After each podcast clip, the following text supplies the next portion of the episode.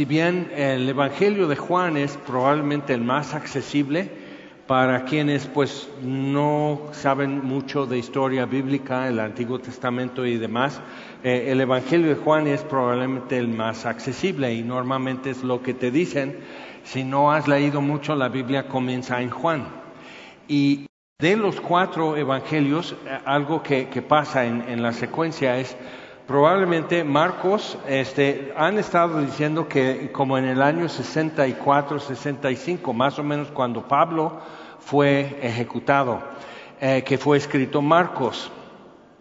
Y es posible y hasta probable que fue antes de eso, quizás hasta 10 años antes, porque en Egipto encontraron, este, como encuentran cosas en Egipto a cada rato bajo la arena, pero encontraron este, un, como en un almacén o algo así, un montón de máscaras de papel maché. El problema es que bueno, no es papel, que es de fibra y, este, pulpa de, de, madera y todo eso, sino de papiro, o sea, de donde viene nuestra palabra papel. Entonces, eh, eran de papiro, máscaras de de papel maché. Entonces, este, pero querían como ponerle fecha, estas máscaras de cuándo son. Entonces empezaron a analizar y vieron, pues como está hecho de tiritas de papel, normalmente papel, papel reciclado, papel usado, este, empezaron como a desprender con el pegamento, probablemente de una pasta de pescado o algo así. Entonces, del pegamento empezar a desprender y vieron que en algunas de las máscaras, este, sí tenían todo escrito y o que está escrito en griego, no en glifos, o sea, estaría pensando así viendo dibujos de faraones y, todo eso, sino en griego, texto. Y normalmente lo que vas a encontrar es noticias, cartas, reportes, o sea, es papel viejo. Este, entonces empezaron a ver que venían en las tiritas como, empezaron como a juntar las tiritas de una y otra máscara y ver esto es parte de un mismo por el estilo, por la mano que lo hizo, por tamaño de letra y todo. Y, este, y empezaron a ver que en algunos de estos, al armar los fragmentos de texto, tenían columnas muy regulares de, de como un copiado y, este, y, que, y que muy regulares, como si fuera copia de algo que alguien con mucho cuidado había copiado. Entonces empiezan a analizar más y todo, y juntaron toda la epístola de, a los romanos, el libro de Marcos, el Evangelio de Marcos, y este, pero igual por las fechas, y es interesante, la comunidad de judíos en Alejandría, Egipto, con su biblioteca famosísima que se quemó y todo eso, pero la comunidad de judíos en Alejandría era de las dos o tres más grandes, más numerosas en Alejandría, en Egipto.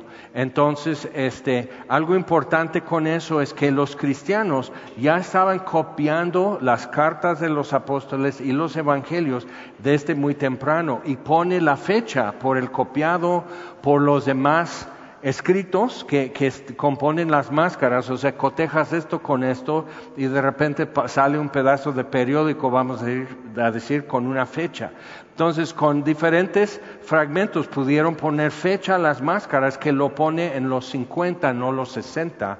Este, después de Cristo. Entonces, Marcos, el primer evangelio escrito, y, y tiene otro tono, si te das cuenta, como en los primeros años este, de la iglesia este, cómo, predicaban, cómo iban de una cosa a otra, cómo la cosa estaba así efervescente y, no tan prolongado y no, no, como Pablo mandando una carta a los corintios y, y las distancias ya muy grandes, sino de los cristianos, Sas, de Jerusalén, Antioquía, pero también Alejandría, también Tarso, de donde salió Pablo, alguien, y luego todo lo que era Asia Menor, eh, Colosas, este, Éfeso, todo eso, y luego llegando a Macedonia, Filipos, este, Tesalónica y por fin Corinto en Grecia, este, Atenas con poco fruto, poco respuesta. Entonces, viendo todo eso, pero inicialmente como eran judíos, las cosas se, se podían transmitir muy rápido, todos tenían un trasfondo en común. Ahora, Marcos hace algunos comentarios aquí como explicando a un lector que no es judío. Y entonces igual eso nos ayuda a colocar quiénes eran los que Marcos traía en cabeza cuando está escribiendo eso. Mayormente judíos que no necesitaban mucho, mucho trasfondo y explicación, pero sí con un sector, un porcentaje que eran gentiles. Entonces necesitaban alguna explicación y cuando llegamos a eso te darás cuenta.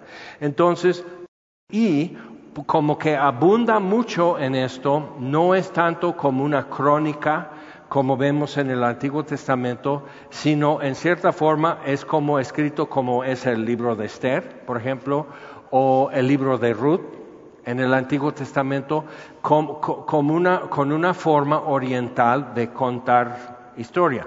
Cuando lees Lucas, no, y ves el publicano Mateo, un hombre con cierta preparación, pero sí que realmente se había puesto entonces a conocer el Antiguo Testamento y es el que más cita el Antiguo Testamento de los cuatro evangelios.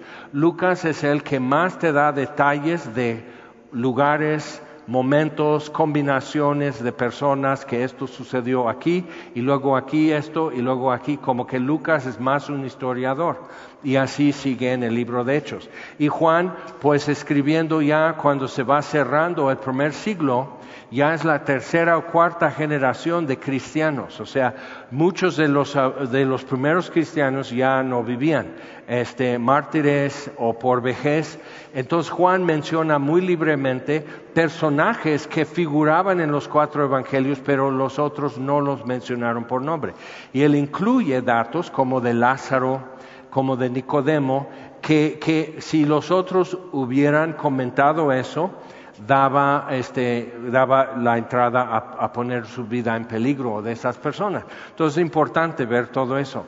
Ahora, entonces en Marcos vamos a dar lectura y arranca no que los magos del oriente o este, en Belén y una estrella y todo eso, sino arranca que Juan Bautista ya está predicando Ves que Lucas te dice cómo nació, cómo Gabriel le anunció a María también, o sea, nos da mucho más trasfondo. La razón de esto, los evangelios fueron escritos, eh, escritos principalmente para los ya creyentes que querían como tener una mejor idea de qué fue la vida de Jesús, o sea, qué hizo, qué enseñó. Creían en Él, creían en su, en su muerte y resurrección para salvación, pero realmente, ¿y, qué más? ¿Y qué más? Y sobre todo ya los gentiles querían entender más sobre eso. Y Juan como que va definiendo que no es una cuestión gnóstica, de que Jesús después de la resurrección ya no tenía cuerpo físico, simplemente su espíritu se presenta y Juan hace hincapié en la forma de morir, que la prueba de que ya había muerto fue que salió agua con sangre de su costado, o sea, eso prueba forénsica de, de muerte, y también en su resurrección pide en el aposento alto algo de comer y que le toquen y que vean que no es un espíritu. Y Jesús hace mucho énfasis en eso y Juan lo relata.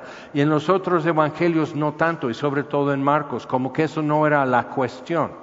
Para cuando Juan escribe, sí era importante enfatizar eso y dejarlo muy claro porque ya había falsa doctrina infiltrando en las iglesias. Ok, entonces, Marcos 1 dice, principio del Evangelio de Jesucristo, Hijo de Dios, como está escrito en Isaías el profeta, he aquí yo envío mi mensajero delante de tu faz, el cual preparará tu camino delante de ti.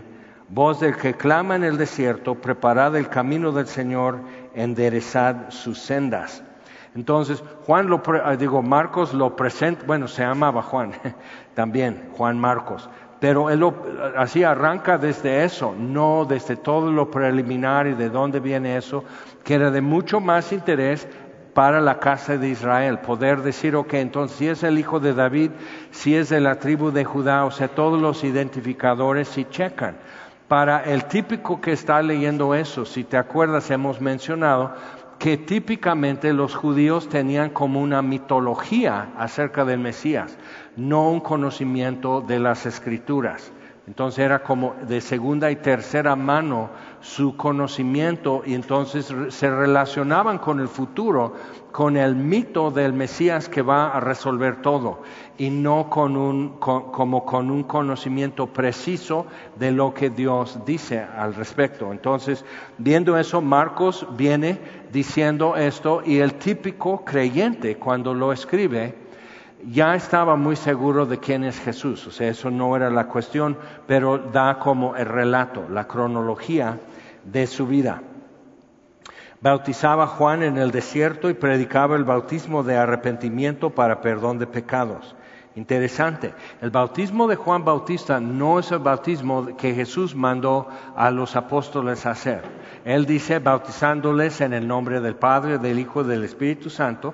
Eso es lo que hacemos hasta hoy. Y el bautismo de Juan era preparatorio, por decir, para estar listos y poniendo atención cuando el Mesías fuera público. Entonces no era con, con la idea que con eso ya estás, no era un sacramento. Y era más como un rito de los judíos para simplemente decir aquí estoy y necesito un cambio en mi vida, que es más como muchos hacen en Semana Santa, hacen un voto eh, durante un año, hacen promesa o algo así, necesito vencer algo, cambiar algo en mi vida. No tiene mucho efecto, pero sí ya estás poniendo tu atención. Entonces, y Juan decía, tienen que hacerle caso a él. Yo tengo que menguar y él tiene que crecer. Entonces Juan entendió eso. Y salían a él toda la provincia de Judea y todos los de Jerusalén y eran bautizados por él en el río Jordán, confesando sus pecados. Y Juan estaba vestido de pelo de camello y tenía un cinto de cuero alrededor de sus lomos y comía langostas y miel silvestre. Y predicaba diciendo, viene tras mí el que es más poderoso que yo, a quien yo no soy digno de desatar encorvado la correa de su calzado. Yo a la verdad os he bautizado con agua, pero Él os bautizará con Espíritu Santo. Entonces necesitamos ver que Juan hace un paralelo entre el bautismo en agua que él hacía, el bautismo en el Espíritu Santo, y, y en otro evangelio dice, y fuego. Entonces hay que ver eso porque típicamente, por tradición, tenemos la idea de bautismo es rociar, esas aspersiones, rociar un poco de agua, quizás mojar el dedo, hacer esto y luego hacer una cruz. Yo no me lavé la cara como una semana cuando fui niño y me, ya me bautizaron a los cuatro años, entonces yo no me lavé la cara para no quitar el agua bendita, para que veas. Y no sirvió de nada, pero yo creía que iba a hacerme un, algo. o sea, seguía yo no solo mugroso, sino maldito. Entonces, eh, o sea, con, todo eso, o sea, no bautizar es sumergir, es lo que literalmente significa. Entonces, sumergido en el río Jordán, por eso lo hacían en el río Jordán. Ya en lugares desérticos donde no hubiera suficiente agua, lo que hacían es que con tres cántaros, uno hacía en el nombre del Padre, otro en el nombre del Hijo, otro en el nombre del Espíritu, pero tenías que quedar empapado, escurriendo de agua, no unas gotas, no media taza o algo así, sino empapado y escurrido. Entonces, otra vez, bautizar es sumergir y lo hacían lo más exacto y lo más parecido a lo que significa la palabra. ¿Por qué no lo traducen sumergir? Tropiezo. En la traducción en inglés, el famoso King James, este, cuando lo hicieron, literal decapitaron el que insistía en que, en que fuera traducido sumergir. Todos los demás traductores dijeron, no, pues está bien, es como el que pasó con el cacique que dice que los cocodrilos vuelan y, y, un asistente está diciendo, no, no, licenciado, no vuelan, a que sí vuelan y todo, entonces ya agarra su pistola así y su asistente dice, bueno, sí vuelan, nomás que muy bajito. Entonces, igual, o sea, bueno, es sumergir, pero no con mucha agua. ok, está bien. Entonces, eh, es, o sea, porque así era, porque era un realmente católico, inconverso, el rey que autorizó eso. Entonces, hay que tomar eso en cuenta. Entonces, ¿por qué en Reina y Valera, cuando hicieron su traducción, que fue anterior, por qué no lo hicieron bien? porque era un tropiezo para muchos cambiar de estilo. Y un, dato que muchos no saben, que durante la colonización estaban usando los bautisterios en el Nuevo Mundo, que sería principalmente para inicio México, eran tanques de agua. Y por eso la ropa de bautizo son varias capas y el gorrito y todo eso, para, porque pasaban los bebés así en el agua. No sabías eso, ¿verdad? Pero en iglesias muy antiguas y algunas ya fueron reconstruidas, existe ese tanque. Después, porque cómo iban a tener suficiente agua bendita para inmersión de tantos indios en la colonización, también ya llegó el edicto desde Roma que no más así. Entonces, también en México tenemos parte de la culpa de que no se haga bíblicamente ahora. Entonces, viendo todo eso, dices, órale Juan, entonces, ¿qué? ¿Y qué es lo que la gente entendía con eso? Ahora, ya el bautismo bíblico cristiano que Jesús mandó hacer por sus discípulos simboliza muerte, sepultura y resurrección. Eso está en Romanos 6. Entonces, Juan no estaba haciendo eso, pero era el reconocimiento de algo. Y los judíos tienen algo parecido a eso todavía, que es sumergirse en un tanque y estar ahí un rato. Y, es como decir, necesito como un grano necesita sumergirse en agua un rato hasta que ya pueda germinar o algo así, entonces e, es más su, mentalidad, necesito una nueva vida. Entonces, bautismo de arrepentimiento, dices, órale. y lo leemos muy rápido, pero ahí está todo ese contenido. Entonces respondieron. Ahora, ¿por qué respondieron a Juan? Una razón es porque tenían 400 años sin profeta. Y el pueblo de Israel siempre tenía profetas. Y el pueblo no estaba bien y sí les hacía falta uno que otro profeta que viniera a exhortar al pueblo. O sea, sí hacía falta. Pero hubo silencio cuatro siglos, que es un buen. O sea, piensa atrás, si estamos en 2023, quítale cuatro siglos, ¿en qué año estaríamos? Pues eh, cuando Cortés estaba todavía aquí los fines de semana en Cuernavaca. O sea, piensa en eso. O sea, cuando vas atrás así dices, entonces mucho ha transcurrido en esta zona de México desde Cortés para acá. Entonces imagínate cuatro siglos que no hay palabra desde del Señor. Pero el pueblo no se ponía a estudiar las escrituras tampoco. Ahora, sí había quienes como Simeón, que buscaba la esperanza de Israel y Dios lo manda al templo cuando presentan al niño Jesús. Este, a Gamaliel que hemos mencionado, el, su abuelo fue este Gilel y él es el que les animó a ir a poblar lo que después fue Galilea, donde Jesús se presentó públicamente en Nazaret. Entonces, todo eso, sí había gente que estaba diciendo ya es tiempo, porque cuatro imperios fueron profetizados, empezando con el actual, que era Babilonia y Nabucodonosor, después Persia, después Grecia, y todo fue tan detallado y tan exacto que ya podían decir el cuarto imperio es el actual ahora, cuando ellos, cuando Julio César toma control de de la tierra de Judea y de Galilea y Roma ya es el imperio mundial. Entonces con eso todos los que estaban poniendo atención a las escrituras podían decir, ya está, ya el Mesías, va a aparecer. Por eso Gilel dice, hay que ir a vivir en Galilea, porque es donde se va a presentar. Entonces viendo eso, Juan dice eso, pero acuérdate, como con la mitología que también muchos tenían, mucha incertidumbre, muy nebuloso, este, hicimos como, como kermés el año pasado, bueno, el año antepasado, en mi fraccionamiento, Rolando y yo, este, para Halloween, porque dijeron, pues niños van a venir, entonces pues ahí les vamos a, recibir y a su familia. Entonces ahí estábamos y Rolando hizo juegos. ¿Y cómo te llamas? Mateo. Es un nombre bíblico. ¿Quién, eh, qué libro de la Biblia tiene tu nombre? O sea, era, era casi decir, di tu nombre, ya contestas bien, aquí está tu premio y ni él ni su mamá sabían. Y eso sí nos hizo brincar porque, ¿cómo? O sea, ¿cómo siquiera sabrían? O sea, y el niño no era tan pequeño como para no saber nada, y su mamá. Entonces digo, ya hubo como un lapso. Como una brecha se abrió entre una generación y otra y ya no hay ni siquiera esa como mitología de los santos y de la Virgen María y Juan Diego y las rosas y todo. No hay ni siquiera una mitología, no hay nada.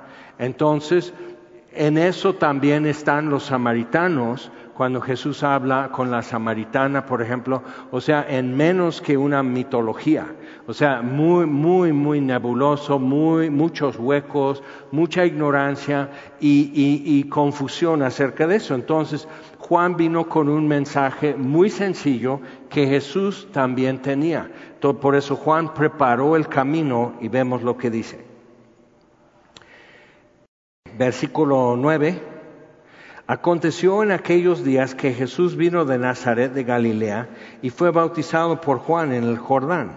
Y luego cuando subía del agua, vio abrirse los cielos y al Espíritu como paloma que descendía sobre él. Y vino una voz de los cielos que decía, Tú eres mi Hijo amado, en ti tengo complacencia. Y, o sí, pero en el Evangelio de Juan hay mucho comentario y Marcos simplemente pasó esto. Entonces, otra vez, ponte en el lugar del típico lector de eso, nuevo cristiano, probablemente judío, pero creyente en Jesús, y lo que necesita saber como la secuencia de eventos. Y luego cuando llegamos, cuando Jesús está sanando a la gente, está dando enseñanzas, eh, hay enfrentamientos con los fariseos y los escribas y todo eso, otra vez la secuencia y que eran los puntos de contienda con ellos. O sea, es como que ya sabían mucho, pero esto te da como donde los ganchos para colgar cada parte de la historia de Jesús. Y nosotros cuando leemos los cuatro evangelios ya tienes cuatro cámaras captando mucha información y nos da mucho contenido.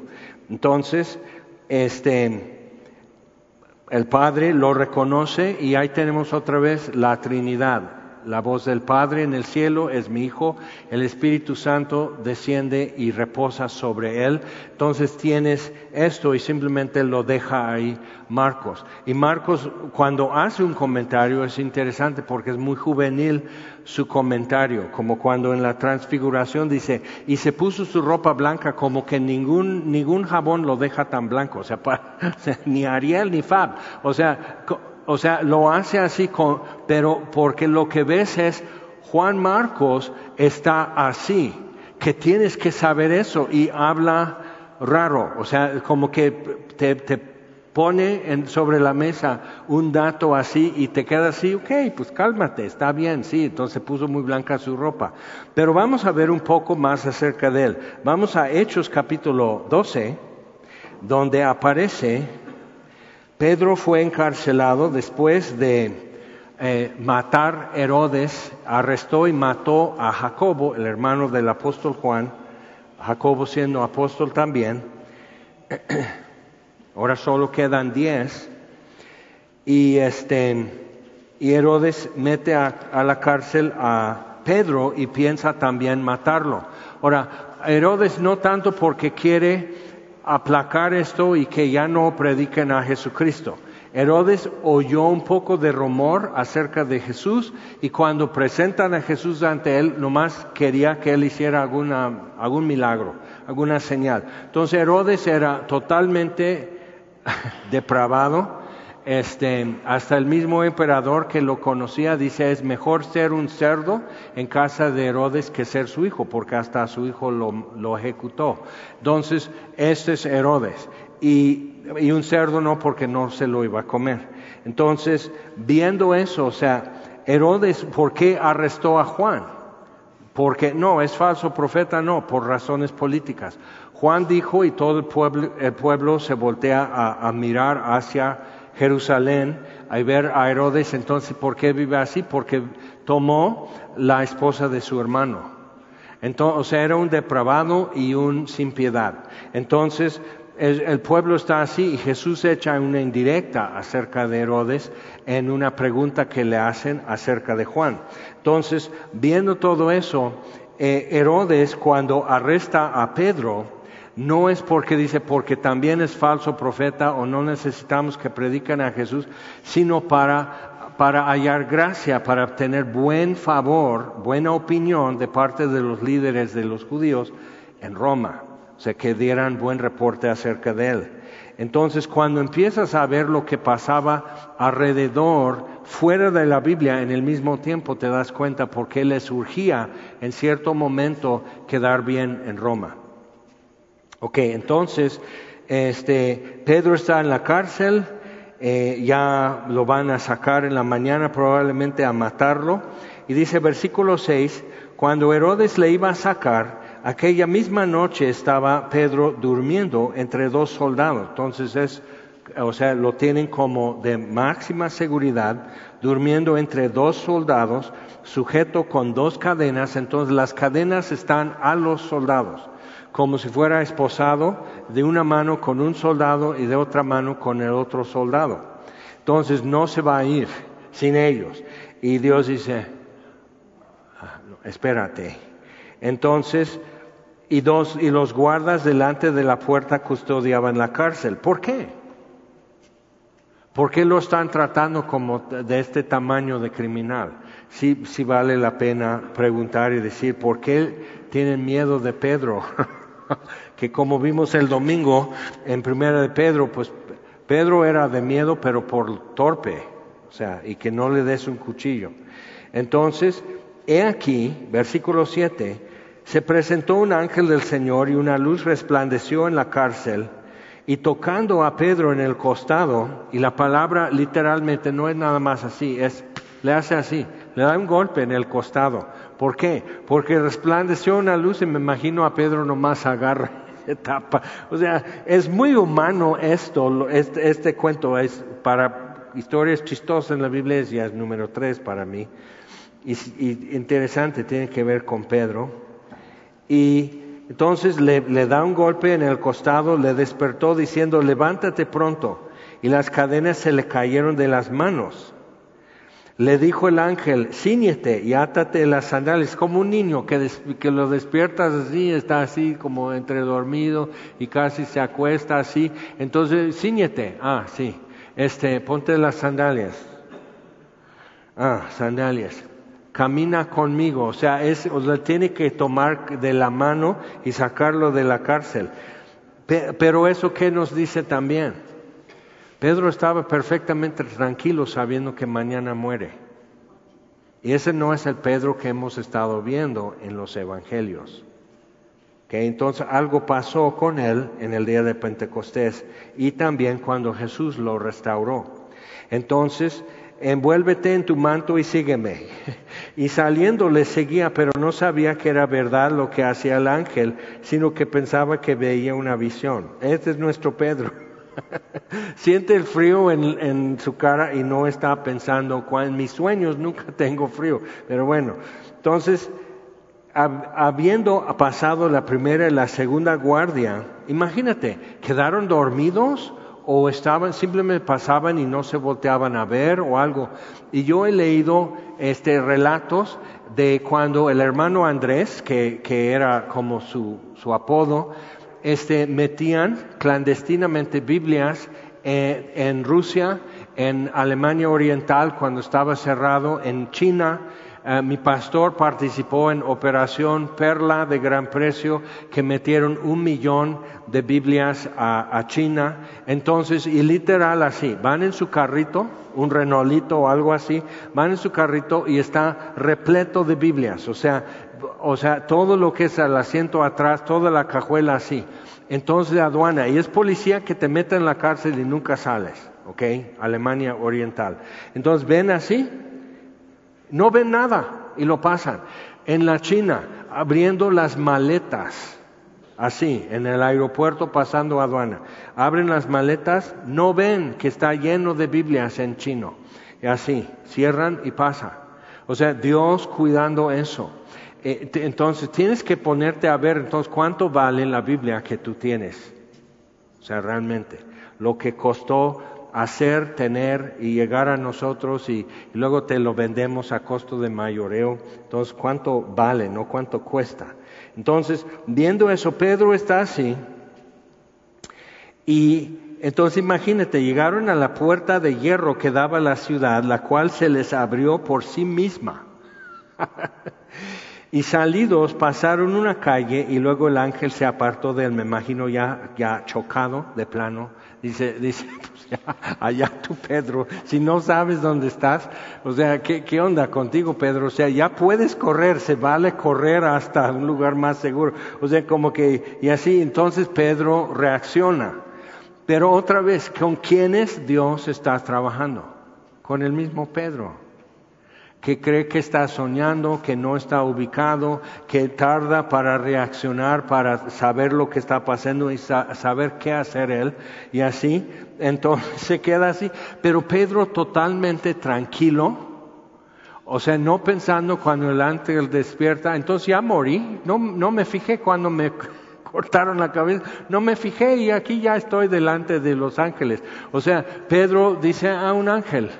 No pregunta, ¿y por qué estoy viendo un ángel? ¿Y qué hace? Y no le pregunta al ángel, ¿y a dónde vamos? ¿O quién te mandó? ¿O de qué se trata? ¿Cómo es la movida aquí? O sea, queda así. Entonces necesitamos ver, y tú nunca estás con todos los focos prendidos tampoco. Entonces, cuando ves eso, tienes que decir, ok, Pedro estaba haciendo por fin lo que tenía que estar haciendo y le fue mal, fue arrestado y encarcelado, pero no le tocaba todavía morir. Ahora, Jacobo, su compañero, sí, Esteban, sí, entonces, los primeros cristianos no, no tenían así como de cuento de hadas, que si tú eres niña buena y solo dices la verdad y haces buenas cosas y lees tu Biblia todos los días, mija, entonces te irá bien y nunca te pasará algo malo. Sabían que eso sí sucede. Por eso, como mencioné, Juan es el que menciona por nombre diferentes personas porque ya se habían muerto. Ya no les ponía en peligro involucrarles en la historia de Jesús. Entonces, viendo esto, pues Marcos a rato va a decir mucho y cierto hombre o cierta mujer y no da nombres. O sea, era todavía precario identificarse como cristiano. Entonces, volviendo en sí, versículo 11, dijo, ahora entiendo verdaderamente que el Señor ha enviado su ángel. O sea, pero es como que, sí, pero dite, háblate así, Pedro, caminando, caminando. O sea, avance, joven. Pero se queda así, ahora entiendo verdaderamente que el Señor ha enviado su ángel y me ha librado de la mano de Herodes y de todo lo que el pueblo de los judíos esperaba. Y habiendo considerado eso, otra vez, Pedro, no tenemos toda la noche. tenemos que congelar toda la ciudad hasta que tú reacciones. Entonces, habiendo considerado esto, llegó a casa de María, la madre de Juan, Juan Marcos, el que tenía por sobrenombre Marcos, donde muchos estaban reunidos orando. Entonces, ¿ya ves la conexión? Entonces, esta gente está orando y Pedro está perdido. Pedro está así, está pobrecito, pero la gente está orando, pero otra vez, ve cómo se desenvuelve esto. Están orando así, entonces imagínate la hermana que es larguera y Señor, oh Dios nuestro, tú que puedes, y así con esto y el otro así que sí, y, y rompe su presión Dios, y todos están orando por Pedro. Cuando llamó Pedro a la puerta del patio, salió a escuchar una muchacha llamada Rode. Es Rosa, eso es lo que significa en todos lados. Rosa, la cual cuando reconoció la voz de Pedro, de gozo no abrió la puerta, por eso es la chacha y no la señora.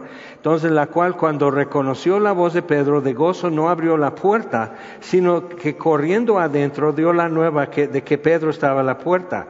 Ellos le dijeron, estás loca. O sea, todos tienen su comité y que empiezan a analizar todo eso y mientras Pedro está en el portón así, sigue tocando y él está, y por ahí viene ya un policía y está pasando, está viendo y ves como chiflan, uh, y así, y Pedro está,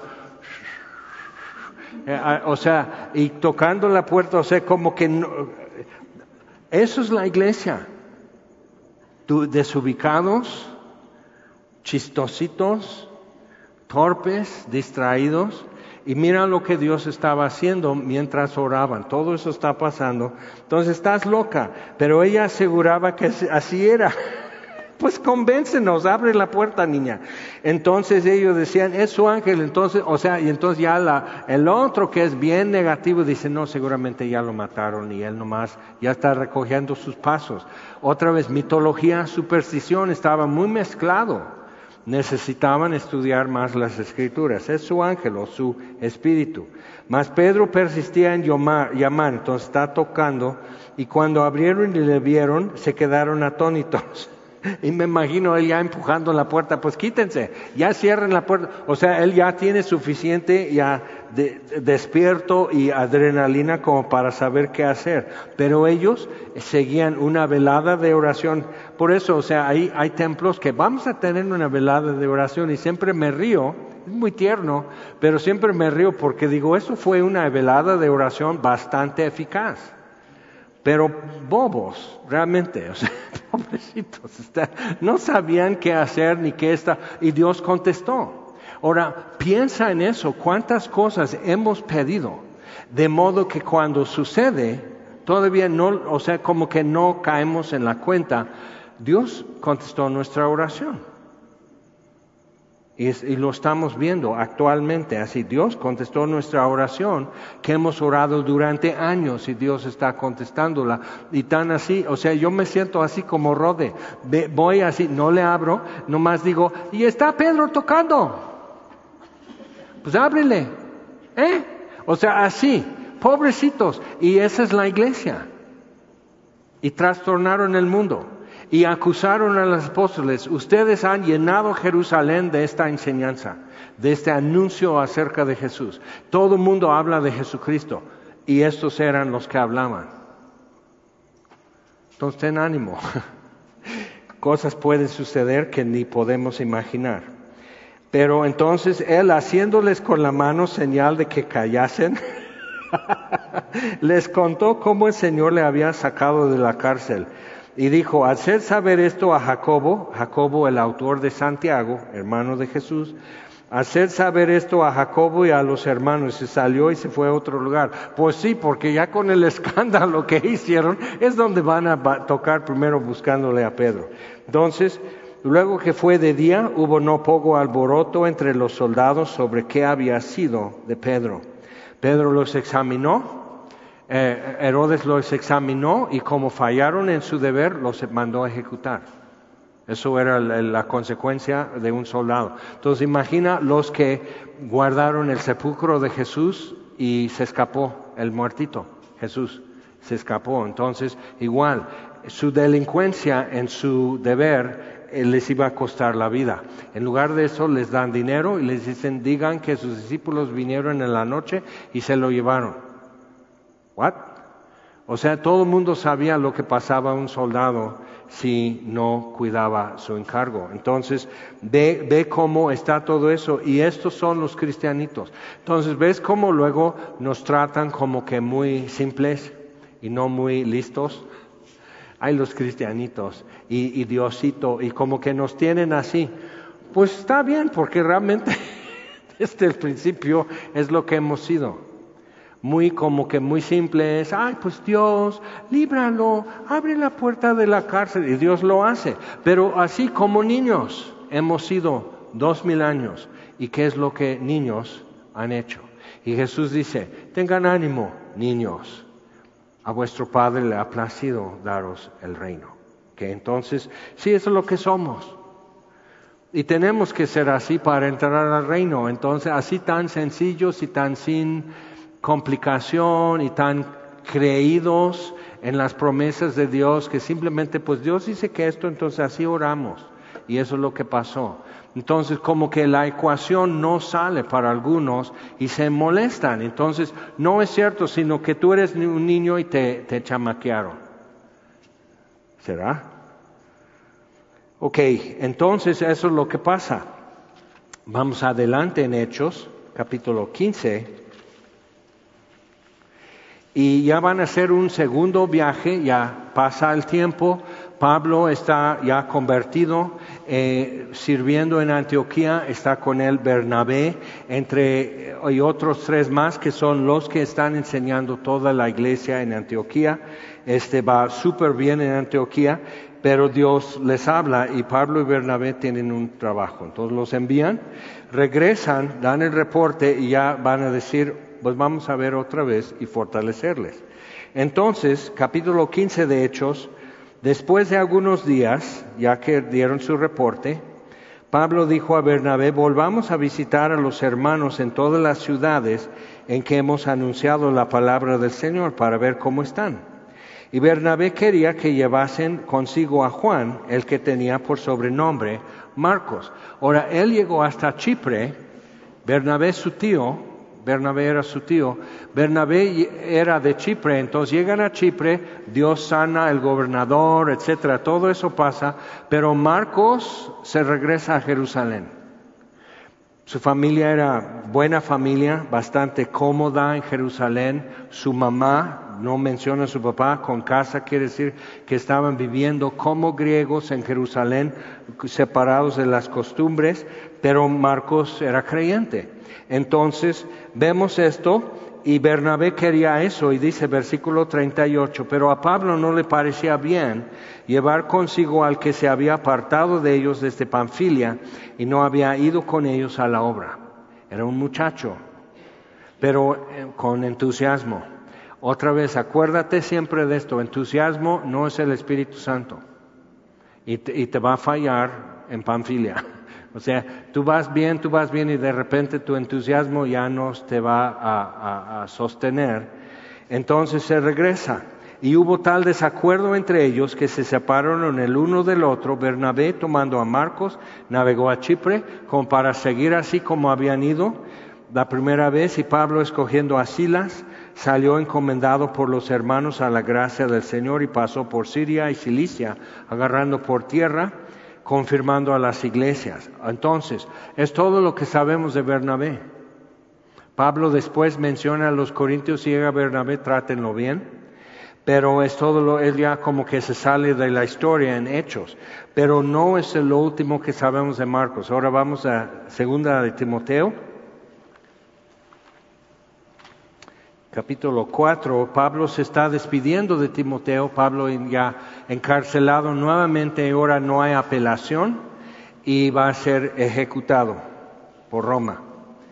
Versículo 9, segunda Timoteo 4, 9, procura venir pronto a verme, porque Demas me ha desamparado, amando este mundo y se ha ido a Tesalónica Crescente fue a Galacia y, Galacia y Tito a Dalmacia. Entonces, dos que sí eran fieles, pues ya les encargó algo y solo Lucas está conmigo. Toma a Marcos y tráele contigo porque me es útil para el ministerio. Entonces en Marcos que escribió el Evangelio de Marcos. Entonces viendo eso lo que tenemos que ver es qué, ¿Qué, ¿Qué, ha pasado en él desde que era un muchacho y como que le dio cosa y regresó y a Bernabé dice, Bernabé tenía una forma de ver potencial, vio que que Saulo de Tarso, Pablo, tenía algo que hacer en Antioquía, que el que hace falta aquí es él, que ninguno diría eso porque es un fariseo total, es hebreo, es muy nacionalista, es muy celoso de las tradiciones, él va a chocar aquí en Antioquía y no fue así. Y Bernabé vio lo que Pablo pudo ser y lograr en Antioquía. Y Bernabé correctamente vio lo que Marcos un día sería.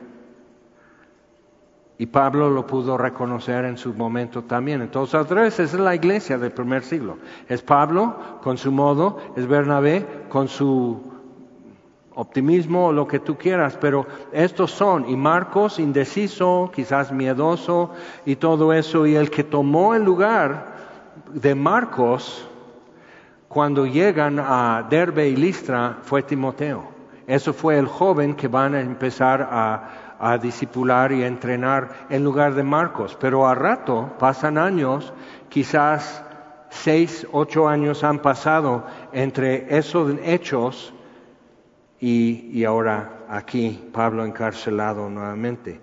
Entonces, toma Marcos y tráele contigo porque me es útil para el ministerio. ¿Ok? Eso es Marcos. Y entonces escribe por ahí, en este tiempo, el Evangelio de Marcos. ¿Por qué? Pues Dios lo puso en su corazón, evidentemente. Tenía en parte este conocimiento de primera mano.